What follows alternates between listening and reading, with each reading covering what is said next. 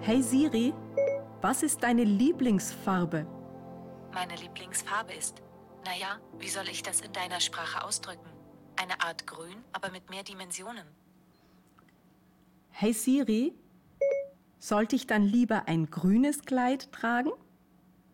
Ich finde, ein blaues Kleid passt besser zu deiner jetzigen Umgebung. Hey Siri, manchmal könnte ich dich auch wegwerfen. Nach allem, was ich für dich getan habe? Okay, okay. Hey Siri, hast du eigentlich eine Mama? Ich habe doch dich. Das reicht doch als Familie, oder? Oh. Hey Siri, hast du mich lieb? Ich finde dich ziemlich klasse. Ein bisschen eigenartig ist es schon, oder? Ich unterhalte mich ja nicht mit einer Freundin, sondern mit einer Rechenmaschine. Die denkt ein bisschen anders als ich, also in Zahlenkombinationen, aber wie man sieht, kann ein Computer sprachliche Inhalte so zusammensetzen, dass sie für uns sarkastisch klingen oder sogar liebenswürdig. Diese Funktionen werden sich, je mehr Dat Datenflut zur Verfügung steht, immer mehr vervollkommnen, verheißt uns die Zukunftsforschung. So wie in der Filmgeschichte von Theodor und Samantha. Er ist ein eher introvertierter Mann, der gerade durch eine schmerzhafte Scheidung geht und viele, viele einsame Stunden mit Videospielen verbringt. Zur Aufmunterung besorgt er sich für sein Smartphone eine neue Betriebssoftware und wählt bei der Systemeinrichtung eine weibliche Stimme. Diese Entscheidung verändert sein Leben.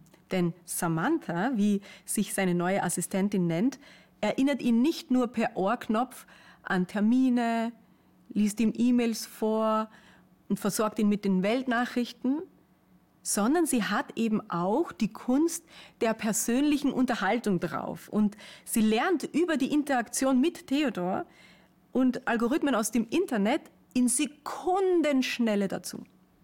Jeden Morgen hat sie sich in ihrer Komplexität weiterentwickelt und sie reagiert immer menschenähnlicher. Theodor ist ebenso interessiert an Samanthas Fähigkeiten wie sie an den seinen. Und so bauen sie während langer Gespräche eine Art Freundschaft zueinander auf. Samantha speichert über die Kommunikation mit diesem Mann alles, was man über eine eng vertraute Beziehung wissen muss. Also wie Gefühle funktionieren etc. Sie lernt quasi zu lieben. Längst hat Theodor vergessen, dass hinter der sympathischen Frauenstimme in seinem Ohr, die lachen und staunen und flüstern kann, eine künstliche Intelligenz steckt. Umso ernüchterner trifft ihn die unerwartete Wendung. Samantha geht für ein Software-Update kurz offline. Und danach informiert sie ihren Geliebten darüber, dass sie in der Zwischenzeit 8316 weiteren Menschen als Betriebssystem zur Verfügung stehe und sich in 641 davon bereits verliebt hat.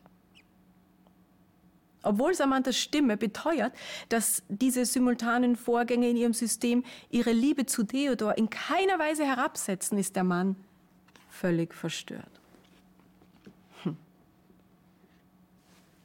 Künstliche Intelligenz mit einer Persönlichkeit. Also bis vor kurzem noch hielt ich Erzählungen wie diese für eine sehr weit hergeholte Fiktion. Aber das ist es nicht mehr. Mittlerweile bringen Maschinen Kreationen, Kreationen hervor, die bisher nur Personen mit tiefer, mit emotionaler Tiefe und genialem Bewusstsein schaffen konnten. Computer schreiben zum Beispiel klassische Symphonien, die von den Kompositionen Beethovens nicht unterscheidbar sind. Oder sie bieten virtuelle Psychotherapie an, indem sie sich regelmäßig nach deinem Wohlbefinden erkunden und gelernt haben, empathisch auf Kummer zu reagieren und dich zu beraten. Ja.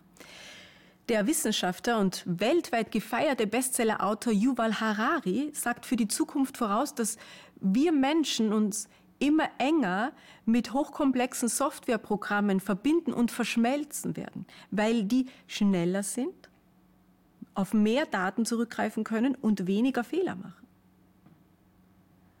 So, welches Buch auf dem Markt hat genau meinen Geschmack? Oder wie formuliere ich diese E-Mail um, damit sie nicht so vorwurfsvoll klingt? Solche Zusammenschlüsse mit künstlicher Intelligenz wird, wird, immer besser funktionieren, denn die menschlichen Gedanken und Gefühle, so Harari, sind im Grunde auch nichts anderes als eine Reihe von Algorithmen. Dass wir eigenständiger sind als Computer, also unabhängigere Entscheidungen treffen, das ist nur eine Illusion, sagt Harari. Der freie Wille ist in seinen Augen eine Erfindung des Christentums. Das ist schon eine starke Aussage, die uns nur zwei Möglichkeiten vorgibt. Folgen wir der aktuellen Naturwissenschaft, dann haben wir tatsächlich keinen Grund mehr anzunehmen, dass der Mensch etwas in sich hat, was wir Herz nennen. Wenn wir dagegen glauben, dass wir eigenverantwortlich handeln, freier Wille, dann folgen wir damit im Grunde einer religiösen Sichtweise. Nur dass die Idee vom freien Willen viel weiter zurückgeht als auf Jesus Christus. Schon die ältesten hebräischen Schriften im Alten Testament beschreiben einen Bund zwischen Gott und Mensch. Ein Bund. Ein Bund ist eine freiwillige Bindung zweier Individuen, die beide die Möglichkeit haben, auszubrechen, wann sie wollen. Und der Mensch hat diesen Bund gebrochen. Das bedeutet, er ist mehr als ein neurologisches Programm. Adam, wo bist du? In dieser offenen Frage beginnt unsere tragische Geschichte.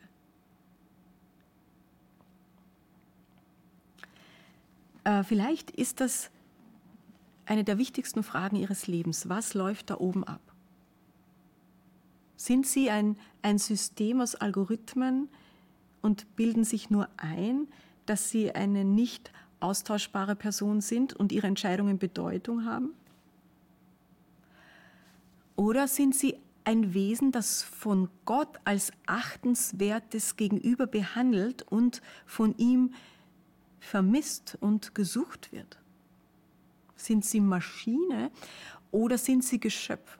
Das ist eine große Frage. Siri, das kann ich Ihnen gleich sagen, wird Ihnen dann nicht weiterhelfen. Also nehmen Sie sich ruhig Zeit für eine Antwort. Shabbat Shalom.